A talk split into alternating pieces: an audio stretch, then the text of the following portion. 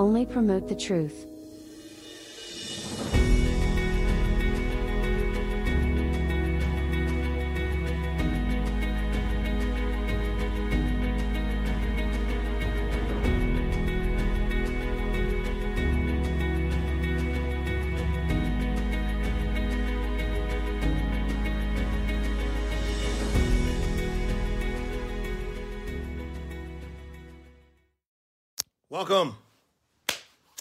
Great, great topic. I feel like this has been decades in the making for me to do this particular training, this particular message.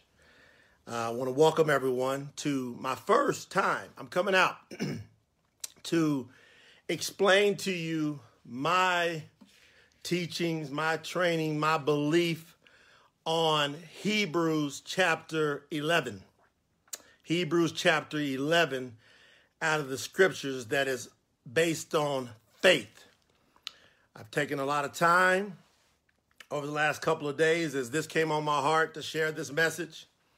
Took a lot of time to uh, to gather my thoughts on how I wanted to present this. You know, being that this is the first time I've utilized the platform of Facebook Live to share any of my spiritual beliefs. Now, I really believe that this message can help anybody, regardless if you have a certain faith, a spiritual belief, and even if you don't have any spiritual beliefs, I believe this message. You can take foundational principles from this message and you can apply this message in your life, no matter what you're doing.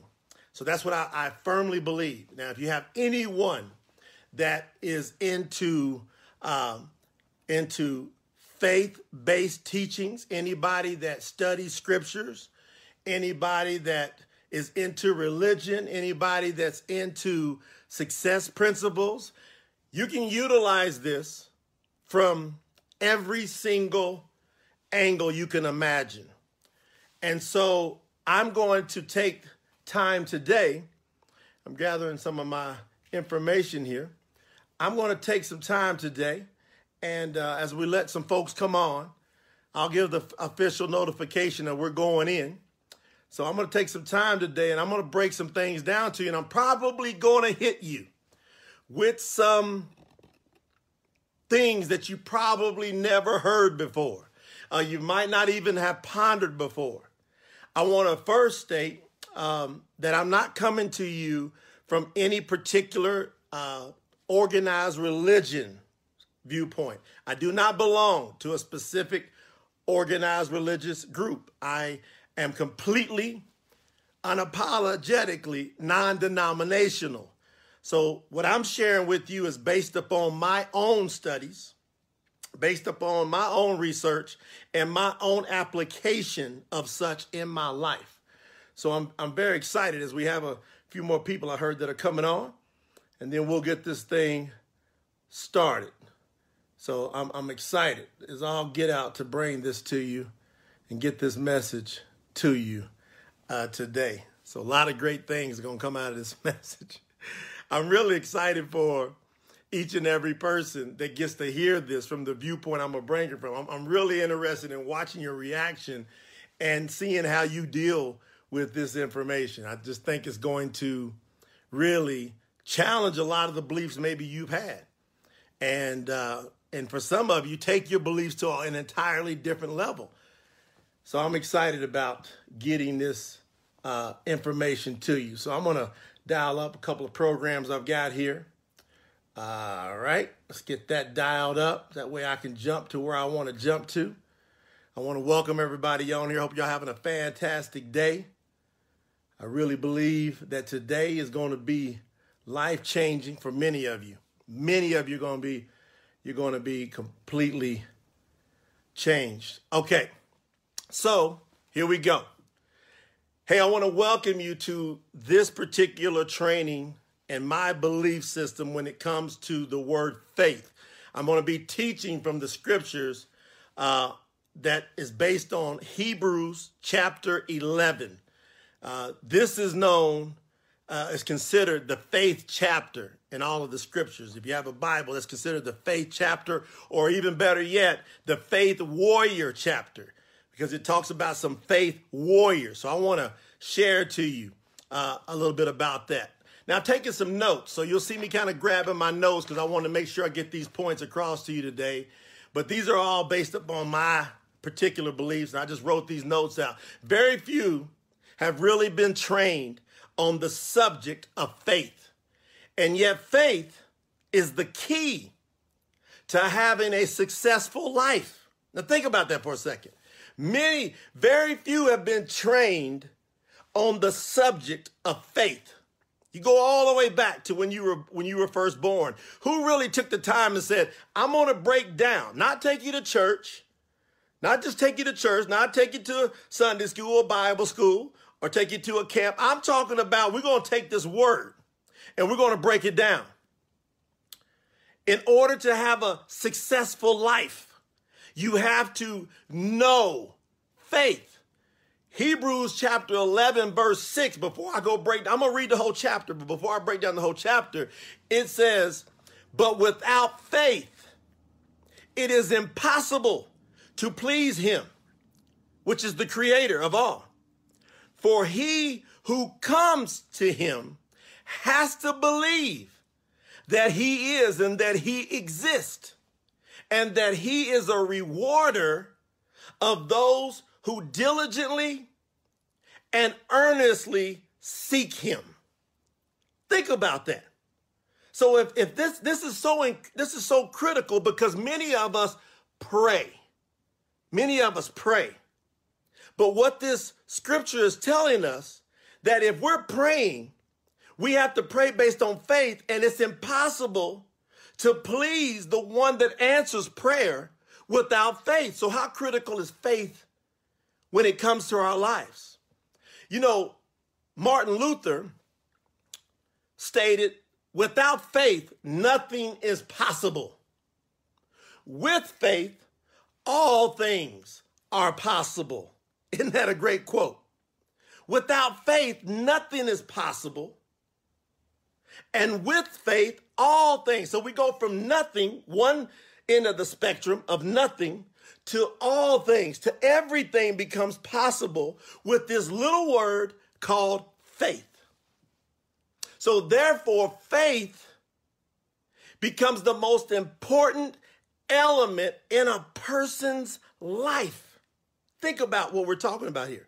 Faith, all of a sudden, becomes the most important element in a person's life experience. This, this thing called life is an experience for us. See, if we want to breathe, this is what I was thinking about the other day. If we want to breathe the atmosphere of heaven, how many of you want to be in heaven? Even if you don't believe in heaven, doesn't that sound great to be in a place called heaven? If you want to breathe the atmosphere before you get there, before a person gets to heaven, wouldn't you love to breathe the atmosphere? of faith, of, of heaven? Well, if you want to breathe the atmosphere of he- heaven, we must first breathe the true element that's part of heaven called faith. See, once you exercise the element, the true essence of the element of faith, you then get to breathe. Everybody take a deep breath in go. Do it one more time. Take a deep breath in. Now imagine if you were breathing in the oxygen, the atmosphere of heaven. How pure, how joyous, how abundant is that oxygen of that atmosphere called heaven. It's incredible because as I decided to go in, you know, before I came on to do this particular training, I was talking to the creator. I was having a conversation with the creator. And back in the days when they would have battle, the great warriors of the creator, they would say, Shall we go up? So before I decided to do this message, I heard in my spirit, Shall I go up?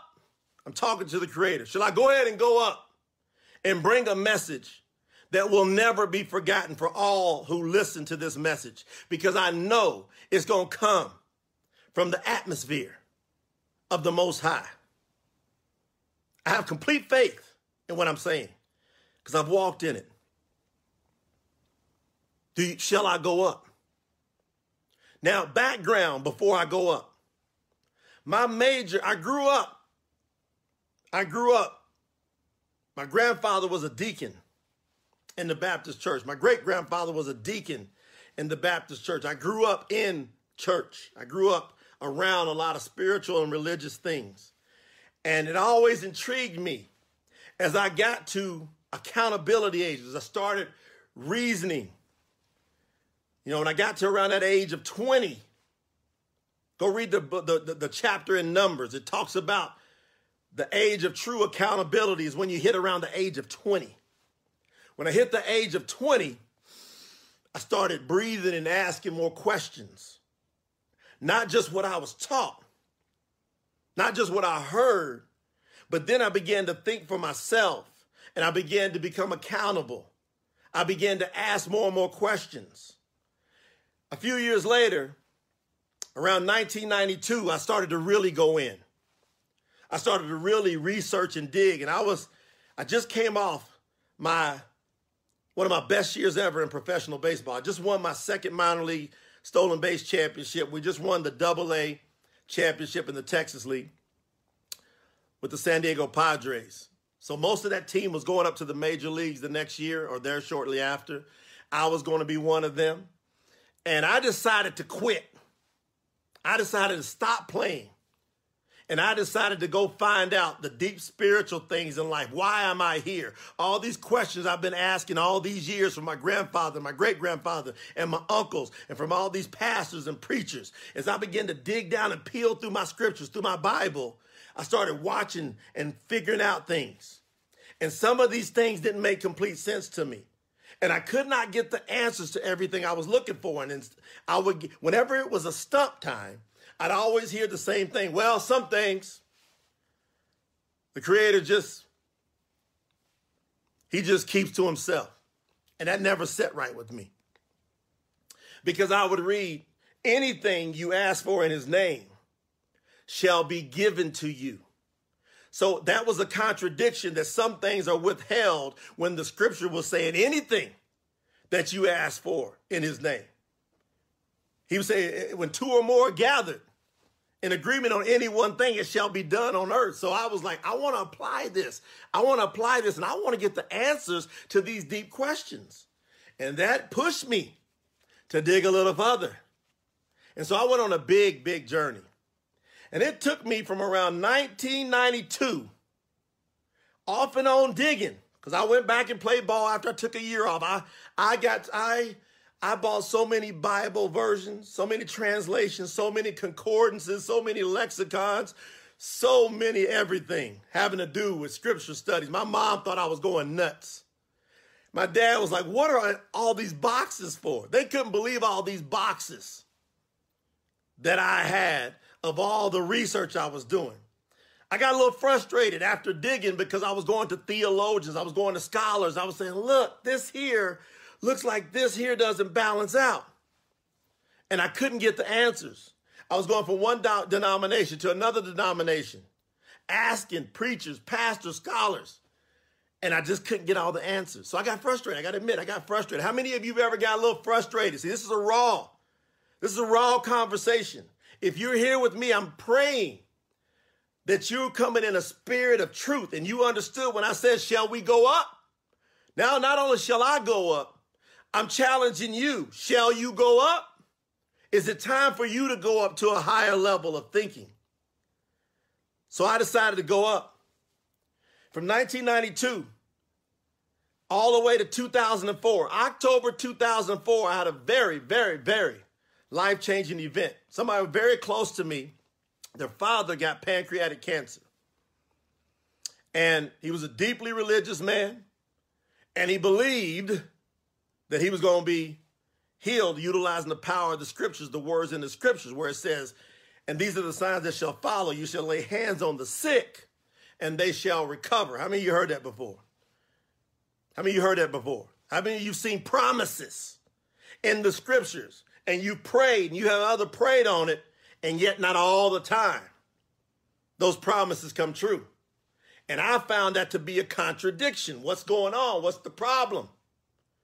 So in 2004, I went on one of the deepest journeys anybody I know of, of anybody I know. I went on a deep one.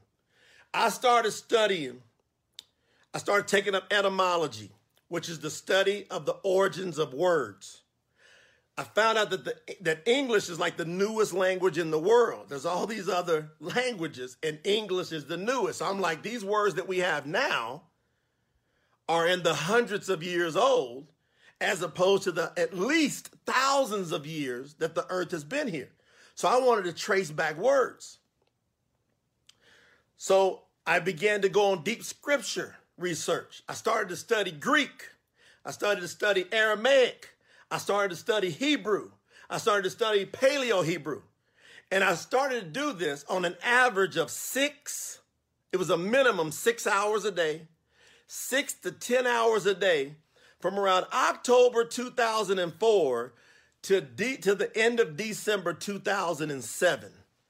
So we're talking about three plus years of six to 10 hours a day. I dove in. Why do I tell you that? because I think it's I think it's important that I qualify myself if you're going to be listening to such important words.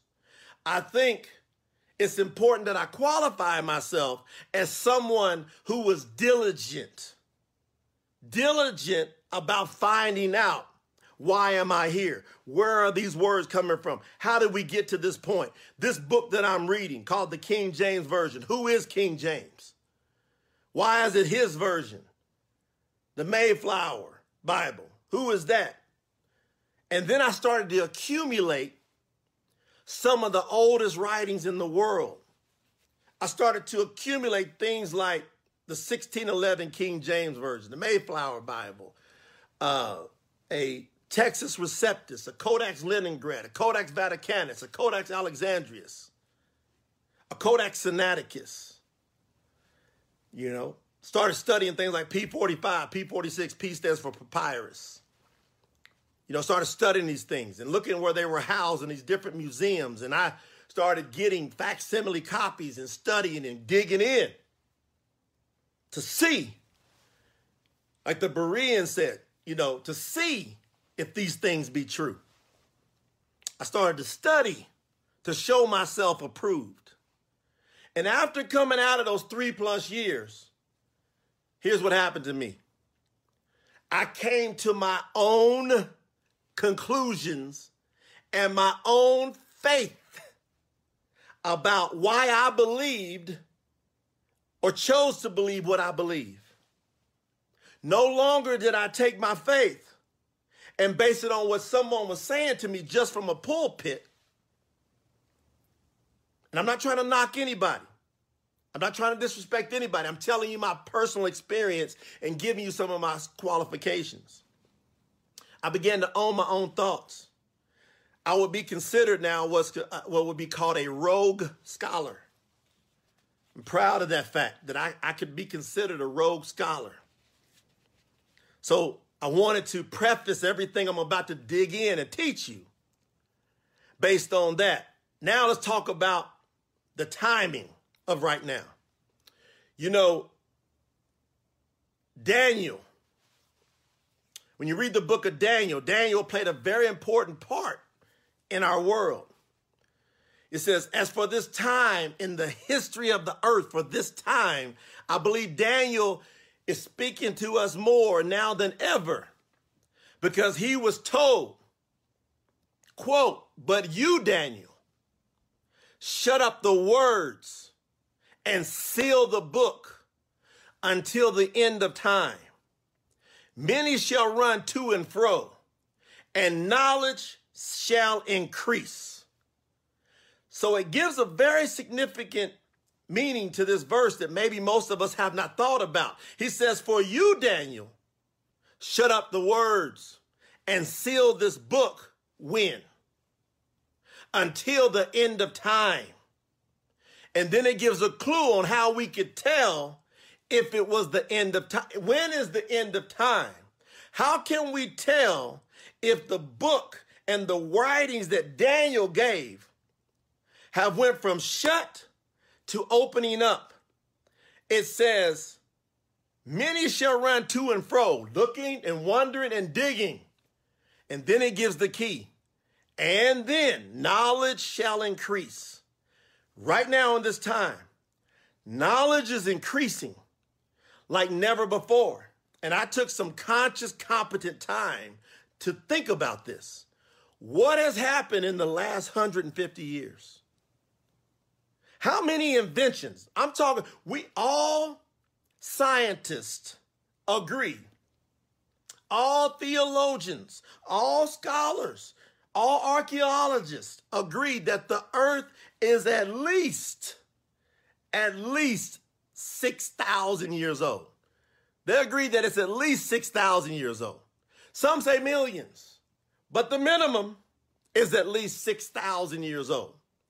So now I look at Daniel when he says, and knowledge shall increase as the sign that the book is being unsealed, being opened up. So after 1,000 years, there's no car, there's no computers, right? There's no cell phones, right? There's no internet, there's no electricity. 2,000 years, there's none of that. 3,000 years, there's none of that. 4,000 years, there's none of this. No automobiles, no trains. Now, you got to stop and think about how important this is. Everybody touch yourself. Touch yourself. Just tap yourself. That means you're a human being that's living and breathing. The people from these thousands of years were just human beings, just like us. They had eyes, nose, lips, ears, teeth, right? Chest, legs, feet, just like us. And yet, 1,000, 2,000, 3,000, 4,000, 5,000 plus years, they couldn't figure out how to make a car, a plane. Thousands of years of human beings walking around, nobody could figure out how to make a computer, a laptop. Think about what's happened in the last 150 years. These are the things that's happened just in the last 150 years. You want to know why?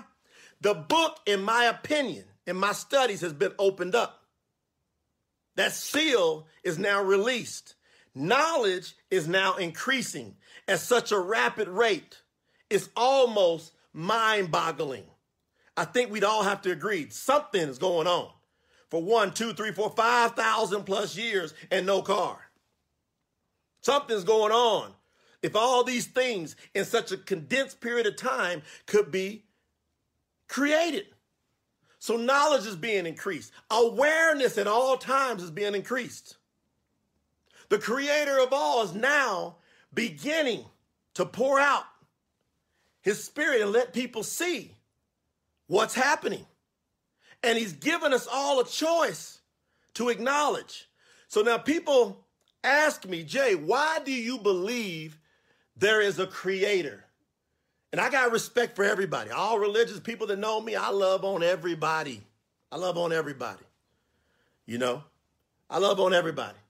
They people ask me, why do you specifically believe there's a creator? And I, I will point at a painting. See that painting back behind me? See, that painting is proof that there's a painter. So everything that's created proves there was a creator. Just like the painting is proof that somebody painted it, there was a painter. Then creation proves there's a creator. Now, shall we go up? Who's ready to go up? Because I'm just getting started just a little bit. I've been having this message in me for decades. And now here it comes. For whatever reason, I believe the seal's being open. I believe I'm a conduit one of the conduits on the on the earth.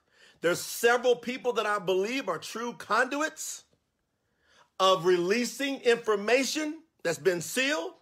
I just specifically believe faith because of my diligence that I can deliver this message without wavering. I can deliver this message in full confidence. Shall we go up? Is the question. If you are watching this, you got to ask yourself, shall you go up? Shall I go up? Am I ready to go up? Am I ready to challenge myself at the highest level so I can figure out really why I'm here and really what the truth is? Shall I go up? Shall we go up? So in going up, I'm going to set some ground rules. I'm going to give some, I'm going to do some house rules here in my teaching. Now, I don't use generic terms when I refer to the creator or the savior. So I do my best. This is me. I'm going to give you me to refrain from terms such as God and Lord. The reason is those are just titles. So I'm going up now. It's my research.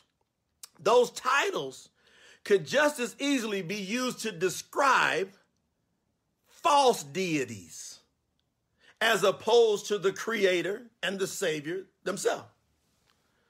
So I believe I should try, and I encourage you to try to be as specific as possible as to who you are talking to, and especially who you are praying to. I want to reference 1 Corinthians chapter 8 verse 5 and 6. Mm. I'm gonna go ahead and go, go over to it. Y'all want to go in? Because we're going in.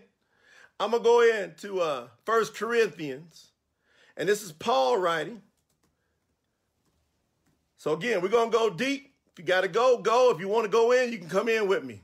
I've been waiting for decades to get this message out. So I'm going to First Corinthians chapter 8. I'm gonna go to First Corinthians Give me one second.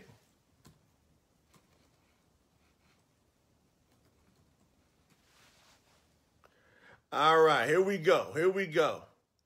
Now I'm going to use, just so everybody understands better, I'll use the New King James Version when I'm speaking but I typically will read out a different version. So I'll read out of something like this. This is called the scriptures. You can get this at isr-messianic.org. This book, this translation comes out of South Africa. What they've done is they've removed any ambiguity around about any names or any things that could be linked to stuff that's like false or paganism or whatever. They just removed it. So I, just to be safe, I'll grab this one, the scriptures out of South Africa. They've done a great job, been around for decades. So I'm going to go check out First Corinthians, but I'm going to use the New King James on this. 8, 5. Paul says, Paul says, for if for even if there are so-called so-called gods, whether in heaven or on earth, as indeed there are many gods and many lords. Yet for us, there is but one God, the Father, from whom all things came from, and that we live. And there is but one Master, through whom all things came and through whom we live. So that's why I want to be specific as possible. So I know who I'm talking to. I know specific, there's no no ambiguity. So I'm going to go as I read and, and give you information. I want to give you information based on that. So I believe there's only one creator. And I believe there's only one son of the creator. So I like to be careful and accurate anytime I refer to each of them. I always refer to the creator if I'm staying to where I don't want to confuse anybody as I'm teaching folks. I'll say creator. But when I'm referring to him, I want to refer to the Father by his actual name, Yahuwah. Yahuwah. And this is indisputable. Can't dispute this. I'm now, I'm so convinced. So I'm like, all right, that's his name. Y-A-H. In English, you would spell it Y-A-H-U-A-H. Y-A-H-U-A-H. That would be English. And if you're writing that in Hebrew, it'd be a yod Ahe, Ahua, Ahe. Yo, hey, Yod, hey, Ua, hey. We can get into that more later. And his son by his actual name, Yahusha. Yahusha. And it's unique about what Yahusha means. Shah in Hebrew means salvation. And that's what caught my attention when Mel Gibson did the Passion of the Christ when they was calling the Savior Yeshua, when they were speaking in Aramaic. Mel Gibson wanted to be as accurate as possible when he made the movie. So he did it in Aramaic and they had English subtitles. So anytime you notice they say the name of the Savior on Passion of the Christ, how many seen that movie? Great movie. They would say Yeshua. Well, Yeshua is just short for the word salvation. It's kind of like a nickname, salvation. But his real name when he walked on the earth was Yahusha. See, what I learned is the name Jesus is the English version of the Greek attempt to transliterate the Savior's name. So it's just the Greek attempt to transliterate the Savior's name. Me, I'm saying everybody do what you want. I like to be as accurate as possible so I don't have any guessing about who I'm talking to, who I'm praying to, so that they know exactly who I'm praying to. So I don't want no ambiguity. So I went all the way back and said, oh, I'm going to get this straight. And, you know, and I tried it when I'm dealing with their name because names never change. Words might change, but names never change globally. So, again, I like to be as accurate as possible. Therefore, I use Yahusha HaMashiach. Yeah, now I'm talking to him about who he is to me. Yahusha Ha, the Mashiach, the Messiah. So if I say Yahuwah, I'm talking to the Father. If I'm talking to the Son, I say Yahuwah HaMashiach, the Messiah. If I'm talking in regards to the Spirit, I say Yahuwah Ruach. Ruach is the Spirit, see? So when you hear me say the name Yahuwah, I'm talking about the Father. If you hear me say the name Yahusha, I'm talking about the Son. And again, not offending anybody because everybody's got to come.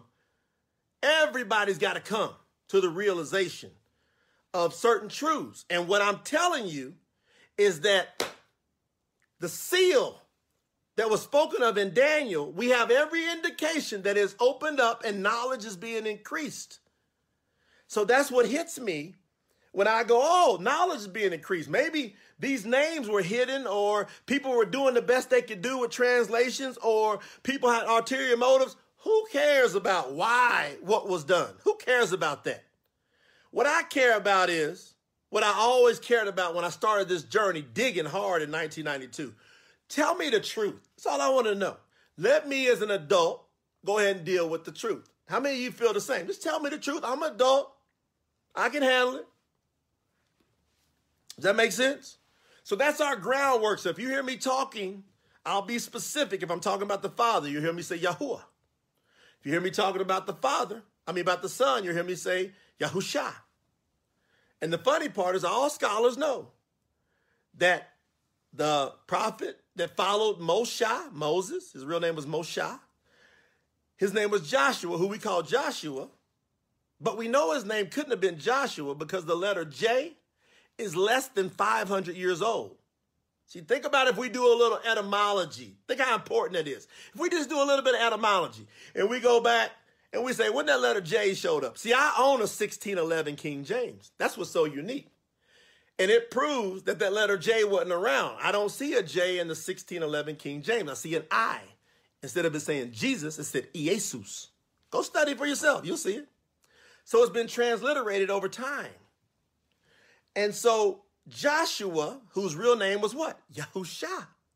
All scholars say and believe that the Savior, when he walked on earth, and Joshua, Yahusha, who followed Moshe, Moses, had the same name. And you even see captions in your scriptures when you're reading. It's pretty unique. Unbelievable. So, it's no big deal. Just don't go crazy over all this. Let's just say, hey, I want to literally just know the truth. And as an adult, I'm going to make my decisions based on the truth. Okay? So now we got some groundwork set. Shall we go up? How many you want to go up? Told you we're going up. How many you want to go up? Some of you like, I don't know if I want to go up this deep. That's okay. I'm here with you. I love you, man. I honor you. I appreciate you being here because I know this is, I told you in the beginning, this might be some stuff y'all never heard before, but it's true. I proved it. How many you want to go up? All right, we're going up. Keep going up. Here we go.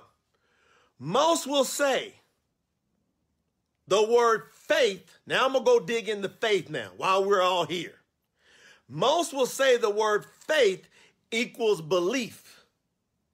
And that is true. But it is only, but is only a part of it. Belief is just a part of it. It's so awesome. I've got some pastors on here telling me to preach and go at it. I appreciate all the Bible scholars and pastors and teachers and everybody that's joined in on this. I, I just, I love this community we having right now. So thank you so much for that feedback. But belief is just a part of faith. There's so much more than that. You know, I went and dug and I got this 1828 dictionary. And I found this is one of the best, best definitions of faith. It came out of a, an 1828 dictionary. It says faith, I'm gonna read my notes here, check this out. Faith is the assent or agreement of the mind to the mind to the truth of what is declared by another, resting on his authority and truthfulness without any other evidence or proof that's needed or is available. And it is a mental judgment that what what another states and or testifies is indeed the truth. So faith, what this is basically saying is, it's the agreement from one mind to the next mind of what is being said is good enough based upon me just knowing who said it, and that's all I need to know. Based upon who I know that said it, I'm good. See, if you know the person who says it and you know their character and their morality, and they say something, you don't need to see anything else. Their word, what they stated, is evidence enough. That's why, for us to know Him, to know Yahuwah, I got chills all up and down my arms for me to know Yahuwah. When I know him, I don't need to see him. I don't need to see him. Because his, his creation, as the scripture says, is plenty enough evidence that he exists. What if that's the test of our entire life's test? that our only clue we would have is creation itself. And on that, we would then have to believe. The test is do you believe there's a creator or not? Simply because the, the, the sky, the clouds, the sun, the moon, the ocean, the sand on the sea, on the beach, the earth, the seasons, the rain, the hurricanes, the earthquakes, the fires. What if all of that creation is the true test of whether or not we believe that He is? I got chills, man. I don't know about y'all. I'm tore up. I'm tore up.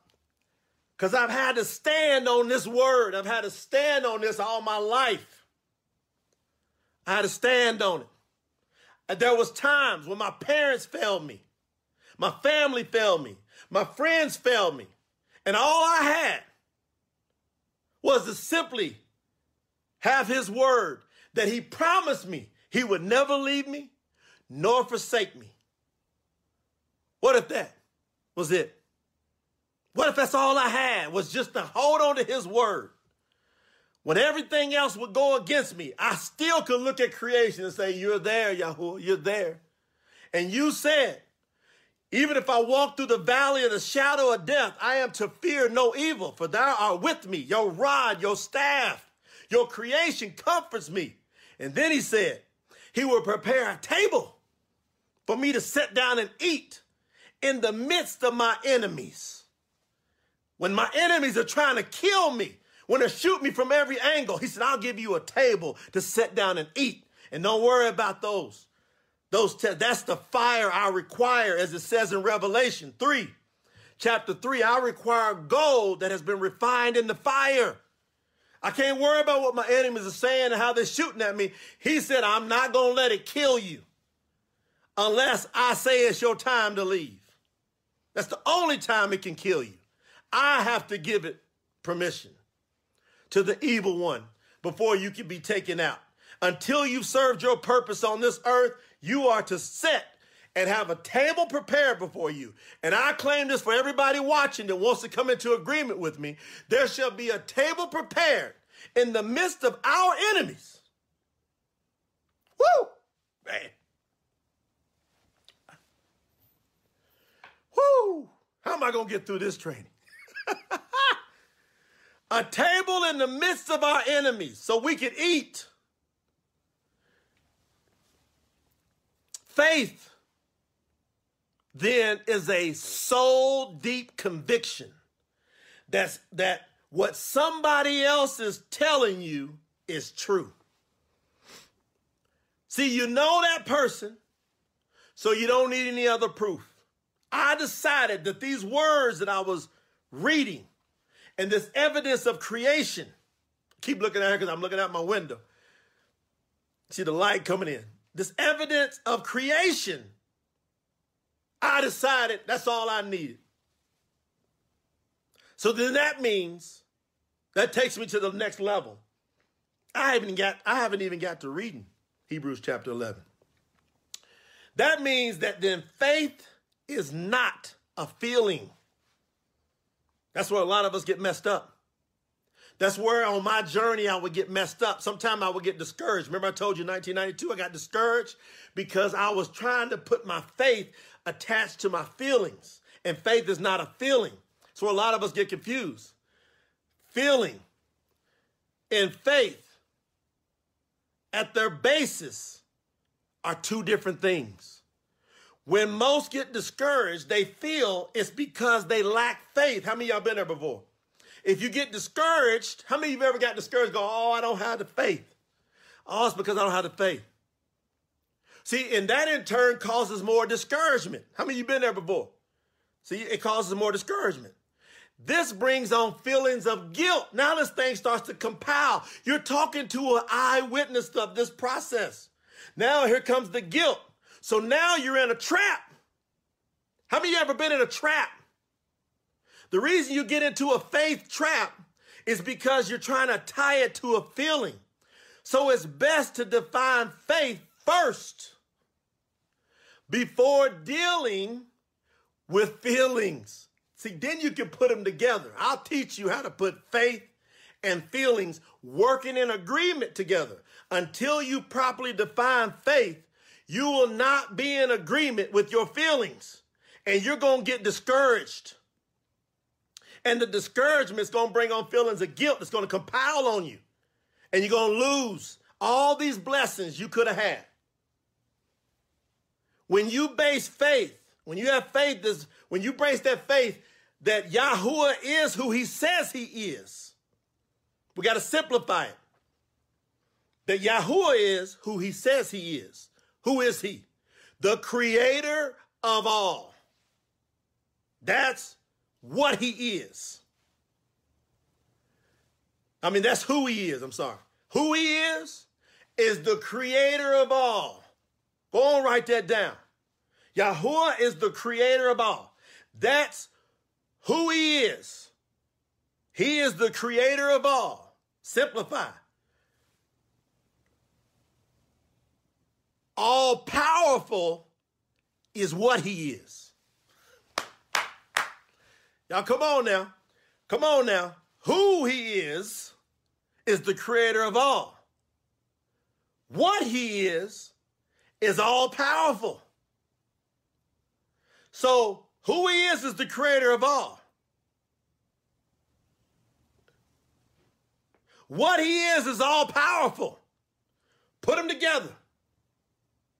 Then we say, Yahuwah gives us promises and has the actual ability to fulfill his promises based on our faith in him for who he is and what he can do. See, this, this simplified this to me. When I said, oh, why is creation so important now? Because it's going to deal with my faith. You see? Now when I go, oh, that's the creator. Who is he? Yahuwah. He's the creator of all. What is he? He's all powerful. What'd he do? He gave me some promises. He said, I'll never leave you nor forsake you. I'm good. That's why when some of y'all see me go through trials and tribulations and stuff, you don't see me wavering. You don't see me wavering. You see me walking through this experience of life. You see me accepting my trials. You accept, I'm accepting my fire when the fire comes. I know it's to make me more purified. David, how many y'all believe in how many y'all believe in the beautiful Psalms of David. It says David, whose real name is Daoud. Daoud. It says that he had a heart after Yahuwah. He said, a man after my own heart. David, he says, he's a man, Daoud is a man after my own heart. Now, this should give us all some extreme, awesome hope. Because if he says, David, who at times was buck wild, did some crazy stuff, right? He did some crazy things. Many of us get guilted down about our past, and we need to stop and say, Yahuwah, you said David is a man after your own heart. He did some crazy stuff. I done some crazy stuff. And so if I just now do what David did, repent, humble myself, ask for forgiveness, come to you and your promises. It says, All who call on the name of Yahuwah shall be saved. That's what the scripture says verbatim. Let's read them Hebrew, those, those Hebrew scriptures. All who call on the name of Yahuwah shall be saved. A great example of faith and how it works in relation to how Yahuwah works. It says, when I was thinking about this, see the relationship I got with my son gives me proof that this is how it works. My son trusts my authority because he believes in my promises. When I promise him I'm going to take him to the park, I take him to the park. When I promise him I'm going to watch a certain cartoon, I watch a certain, certain cartoon. When I promise him if he doesn't get certain things done, I'm going to take certain things away, I take certain things away. When I when I promise him if he messes this thing up or he talks back to his mama, he gonna get some discipline, he gets some discipline. When I promise him a reward, he gets a reward. So now he fully believes in my authority to deliver the promises. That's how our Father, Yahuwah, works. Matthew chapter 8, the story of the centurion, sick soldier he comes to Yahusha. Master, I have a one of my soldiers is sick. One of my servants is sick. One of my servants is sick. And then what's Yahusha say? Yahusha HaMashiach. What does he say? Well, come on, let's go. Let's go and uh, let's go take care of him. What did what did the, what did the centurion soldier say? He wasn't a follower, wasn't a big faith. He wasn't, I'm sorry, he wasn't no big, quote, religious person. He wasn't. What'd he say? Huh? I'm not worthy to have you come in my home. Just say the word, and my servant will be healed. Think about that. A person that's no big religious person, no big spiritual person, but understands authority and who he was dealing with. He knew he was dealing with the Messiah. He knew he had extraordinary authority. He knew what was going on. And what did he say? You don't have to come. You know, all you got to do is just say the word. He says, I'm a man of authority. I have soldiers under me. I tell this one to go there, he goes there. I tell this one to do this, he does that. You can do the same thing. He understood authority.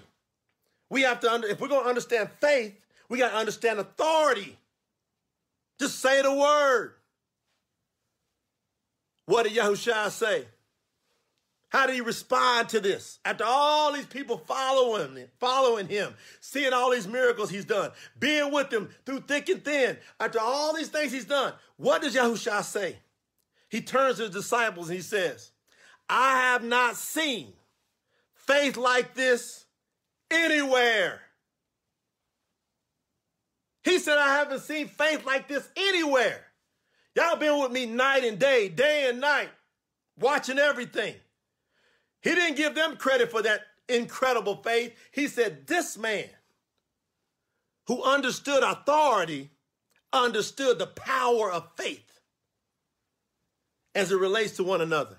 See, faith grasps a hold of the desired promise and believes that the promise will be fulfilled even before it happens, even before it's felt, or even before it's received. The promise will be received or fulfilled in the time that you and I need it the most. This approach and or philosophy brings the feeling, here it comes, of peace the feeling of happiness, the feeling that we all want to deal with so much, there it is. When we grasp a hold of the promise of who's telling us. Now, when I believe it with all I got, knowing who's telling me is the creator of all, knowing he's all powerful, now, what do I got to do? I just got to wait. And I got to be happy. And I got to be joyous. And I got to celebrate. Guess what? I got to be having a great day every day, no matter what. Because I know who's gave me the promise. So now I got a feeling of peace and of joy. Now I take faith and then I take feeling and I match them and I marry them together. Mark 9 23. Yahushua said to him, If you are able to believe, all is possible to him who believes. And then again in Hebrews 11 6 says it's impossible to please him without faith. So faith is having deliberate confidence in Yahuwah without ever seeing him first. He will give you sign after sign that he is who he says he is. Now we're going to read Hebrews chapter 11. If you got scriptures, go to Hebrew chapter 11. Y'all like how I brought that in? I do because I know that it can create a breakthrough for so many people. How many y'all know that this is breakthrough information? How many y'all feel that this is breakthrough information? How many of you, even if you're not a religious or a spiritual person, going, I can use these principles in all areas of my life and I'm going to have a better life? Hebrews chapter 11, it says, Now faith, I'm going to read New King James. That way everybody will understand some of these names. Now, faith is the substance of, of things hoped for and the evidence of things not seen. Now you see why I went through that training. Now that, that sentence that scripture makes sense now. Now, faith is the substance of things hoped for and the evidence of things not seen. Now I know how to take Hebrews chapter 11, verse 1, that's quoted all the time. Now I know how to personally work it in my life. I know how to have peace and happiness while I'm waiting on the deliverance. You see that? Simple. For by it, faith, the elders obtained a good testimony. By faith, we understand that the worlds were framed by the word of Yahuwah, so that the things which are seen were not made of things which are visible. That's all we got to hang on to. By faith, Abel offered to Yahuwah a more excellent sacrifice than did Cain, through which he obtained witness that he was righteous, Yahuwah testifying of his gifts, and through it, being dead, he still speaks. He's still speaking. By faith, Enoch, Kanok, was taken away so that he did not even see death and was not found because Yahuwah had taken him. For he, he was take, for before he was taken, he had this testimony that he pleased Yahuwah. How do you please him? With faith. That's what he wants. That's your ultimate gift to him. Faith that you believe he is. But without faith, it is impossible to please him. For he who comes to Yahuwah must believe that he is, and that he is a rewarder of those who diligently seek him. By faith, Noah, aren't we glad that Noah had faith? Eight people, Noah and seven.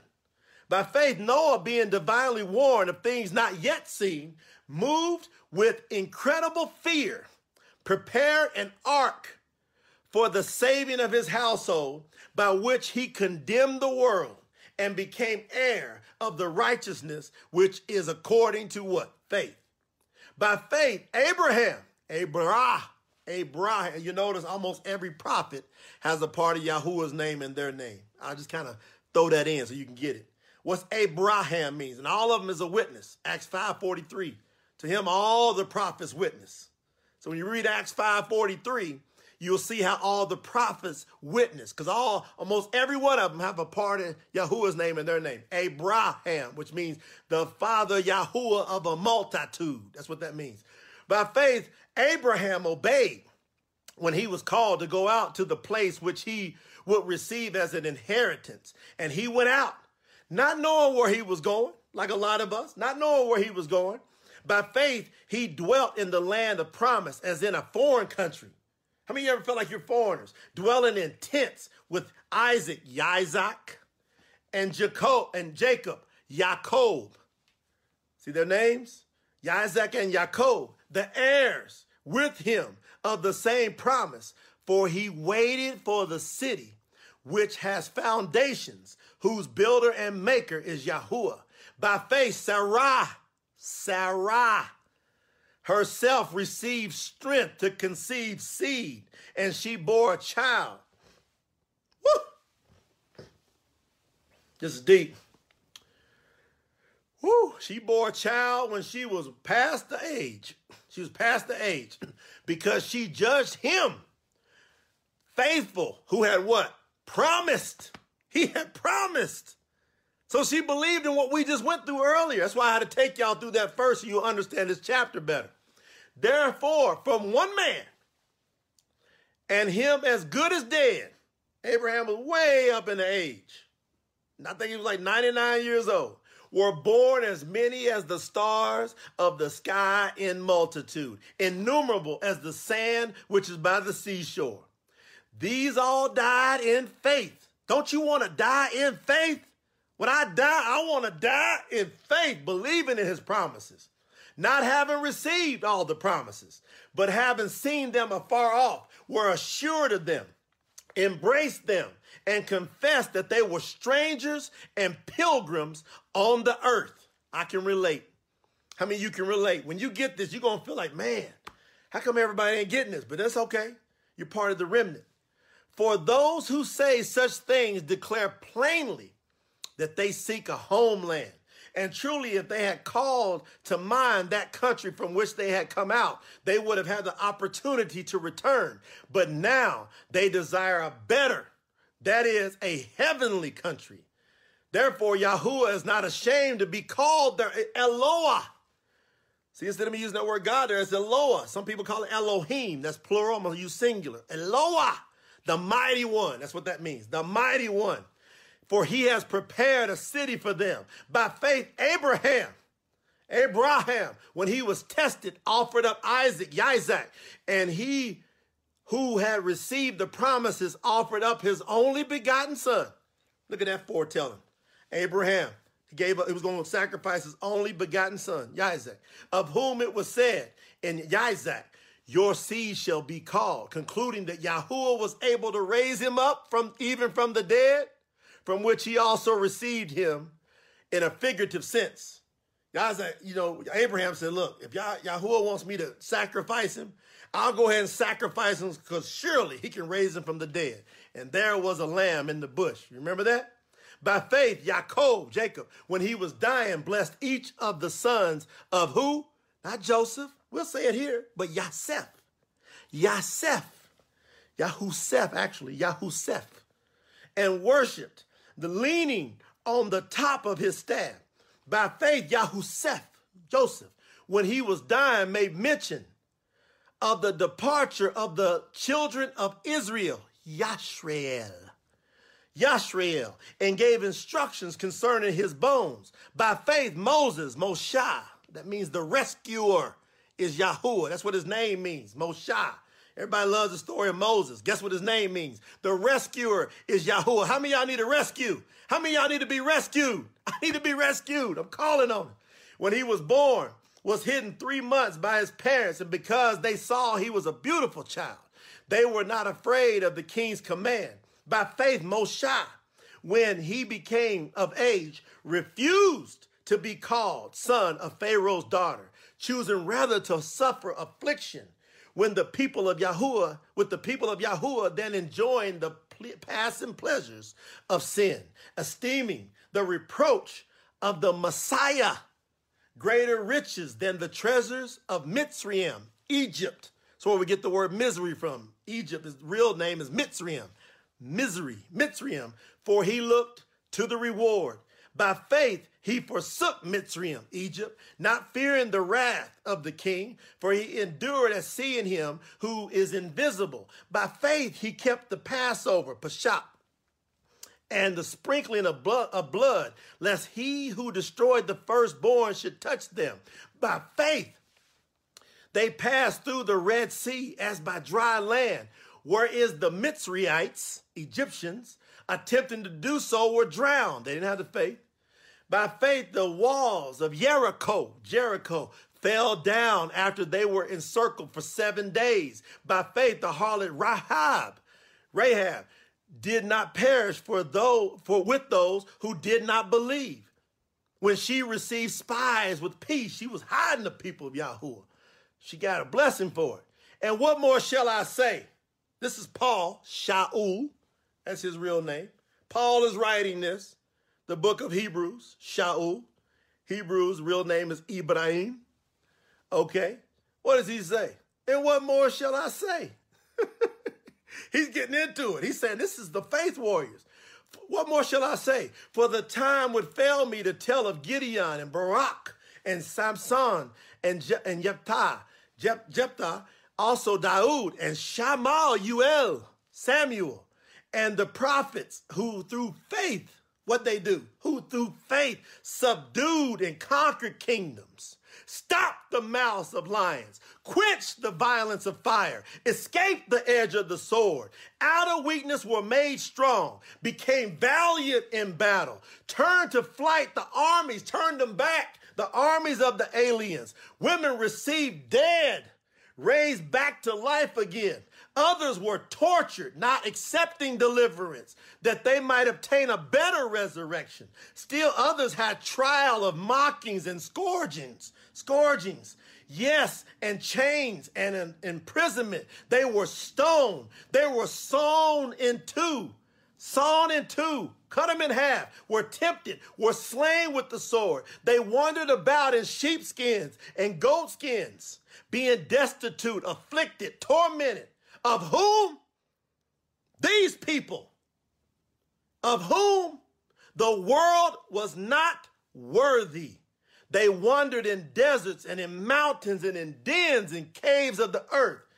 And all of these, having obtained a good testimony through faith, did not totally receive the promise. Yahuwah having provided something better for us, that they should not be made perfect apart from us. That's dealing with the resurrection. That is the book. Hebrews chapter 11. How many y'all got something out of that? How many y'all that touched you? Listen about these faith warriors who are written about, who are legendary to this date that I can't wait to meet in the resurrection. I can't wait. But see, I think a lot of us want to look at this is prosperity.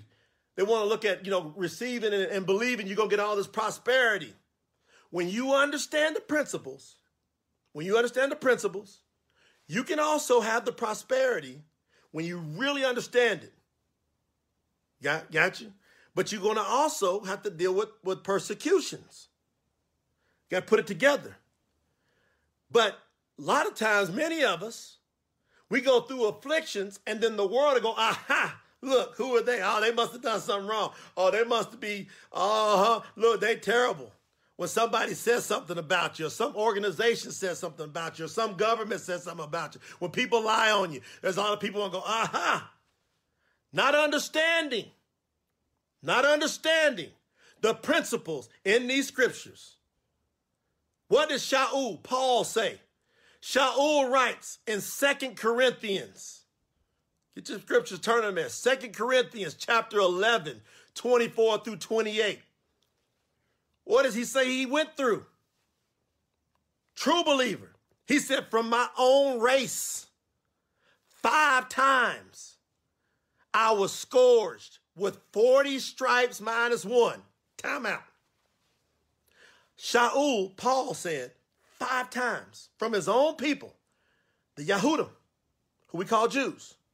He said, five times from my own race, I was scourged 40 stripes minus one. Now, scourge is key because it's not just whipped.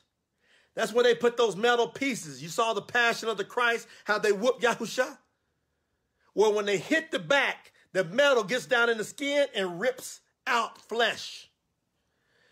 And the reason they did it 39 times, because they had it down to a science. If they did it 40 times, the person would die. They would lose too much blood on the 40th. On the 39th, they would be right at the edge of death. Shaul said five times, I was scourged, whipped with scourging five times. I was whipped with scourging. 39 rips had happened. He says, Three times I was beaten with rods. Once I was stoned. Three times I was shipwrecked. And night and day. And a, a night and a day I have been at on the ocean sea. I've been in journeys often, in the perils of the waters, in perils of robbers, in perils of my own countrymen, in perils of non believers. in perils in the city, in perils in the wilderness, in perils in the sea, in perils among false brethren, in weariness and in toil, in sleep, sleeplessness often, in hunger and thirst, in fastings often, in cold and nakedness often, besides other things. But he still kept his faith because he knew what's coming. in Mark chapter 10, verse 29 and 30. Peter, whose real name is Kepha. Kepha means the rock is Yahuwah. Keph stands for rock. Ah, Yahuwah. Kepha began to say to him, to Yahusha, he said, See, we have left all and followed you. I'm wrapping this thing up now, y'all. I'm wrapping it up. Y'all want to? Shall we go up? Who's ready to go up? We're gonna fit. You want to go up and finish strong? Shall we go up and finish strong? Are you ready? Because Kepha, sign named Peter, he comes to Yahusha Hamashiach. He goes, see, we have left everything and followed you. What did Yahusha say to him? The, the Mashiach, the Savior, the Messiah. He answered him and said, Assuredly, I want everybody to grab this. As we close this out strong, we pull it all together now. Yahusha speaking to us through this whole training on faith, now I want to bring home what he's got in my spirit to share with everybody that watches and views this and hears this. So Yahushua answered him when Kepha said, See, we've left everything and gave up everything to follow you. He said, Surely I say to you, there is no one who has left house or brothers or sisters or father or mother or wife or children or land for my sake. Yahushua, Yahushua HaMashiach says, for his sake and the great news, the message of his message of salvation. If you left everything for that, that will not receive a hundredfold. Now in this time, houses, brothers, sisters, mothers, children, and lands. Job, Job, he understood this. Job understood this. A hundredfold. He said, that's the, that's the promise. Most of us miss that promise because we get caught up in the feeling and we don't define the faith. When we put the faith together and we just stay happy no matter what, no, we got to be tried and tested. We have all kind of proof that all the great followers of Yahuwah through his son, Yahuwah HaMashiach, all of us know that there's challenges. But he said, if you give it up for my sake, you'll receive a hundredfold. But let me finish the sentence. This is where most people get lost. So I'm going to rewind it back. I say, assuredly, the Savior said these words. Do you believe his promise? See, assuredly means I want to be emphatic about this. I want to make sure you understand this. I assuredly uh, I say to you that no one who has left house or brothers or sisters or father or mother or wife or children or lands for my sake and the great news of salvation shall not receive a hundredfold in this time houses, brothers, sisters, mothers, and children and lands. Here we're going to finish it with persecutions. With persecutions. I've been blessed coming, going, forward, back. If you want to know the story of my life and the stance of my life, I've received a hundredfold in this life and persecutions. Still go through them. Going through them right now. Hardcore persecutions I'm going through right now. But I stand on his promise. I got jo- I got unspeakable joy right now. Falsely accused, lied on, cheated on, stolen from. Pure joy is what I got. I got to scream it out because I know who's promised me. And then he said, not only in this life, he finishes it and says, in the age to come, eternal life.